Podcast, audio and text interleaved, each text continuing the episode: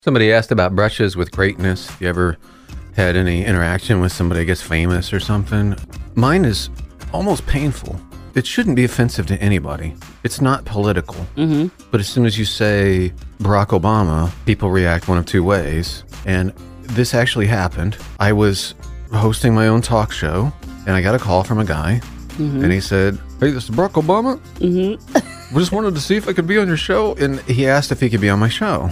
And this was when he was in Illinois and he was running for the Senate. And I said, I'm sorry, I'm busy. I hadn't heard of him before. so I told him, I'm sorry, I've got too much going on right now. Because as a talk show host, you get those kind of calls all the time. Yeah, all the time. Right. And so I said no. Hey, maybe next week. Mm-hmm. He's like, okay.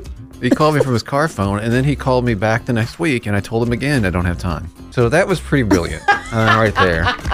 And You again- said to yourself, this guy's not going anywhere. I yeah. Yeah, I, I got too much going on. I got too much going on. I was probably interviewing somebody about stamps that day. I had stuff lined up, and true story. I have since sent a letter to Mm-hmm. say, "Hey, I'm free now." Um, you just let me know your schedule and we'll, we'll make it work.